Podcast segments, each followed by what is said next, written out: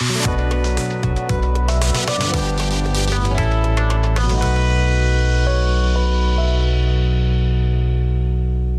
benvenuti a un nuovo appuntamento con l'informazione. Apriamo con il tema migranti. Sono stati fatti progressi e sono ottimista sul fatto che oggi si possa trovare un'intesa sull'ultima tranche del patto sulla migrazione. Lo ha detto la commissaria UE Ilva Johansson prima del Consiglio Affari Interni. Ha commentato anche Ursula von der Leyen che invita gli Stati membri a trovare un accordo. Dobbiamo finire il lavoro, dobbiamo garantire la corretta attuazione del patto, ha affermato la Presidente della Commissione europea.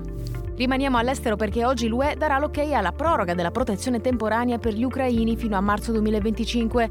L'UE sull'Ucraina dimostra ancora una volta la sua unità, ha detto il ministro dell'interno spagnolo Fernando Grande Marlasca. Nel frattempo Putin fa sapere che la Russia sta lavorando a nuove armi nucleari.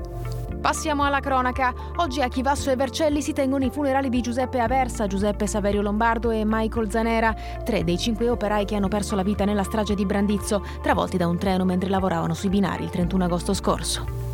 Andiamo ad Alessandria dove ieri un 67enne, Martino Benzi, ha ammazzato la moglie, figlio e suocera e poi si è suicidato. Trovati dei biglietti nella giacca dell'assassino e in casa. Sono rovinato, li ho uccisi, scriveva l'uomo. Ancora sconosciuto il movente, c'è l'ipotesi problemi economici.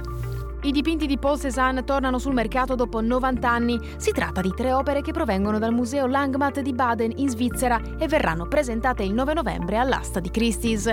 L'obiettivo della galleria elvetica è di raccogliere almeno 45 milioni di dollari. La star del terzetto è Fruit et Pot de Gingembre, in vendita con una stima tra i 35 e i 55 milioni. Infine lo sport con il basket NBA. Damian Lillard lascia Portland dopo 11 anni. Il cestista classe 1990 non andrà ai Miami Heat ma ai Milwaukee Bucks al fianco di Giannis Antetokounmpo. Per ora è tutto, grazie dell'ascolto.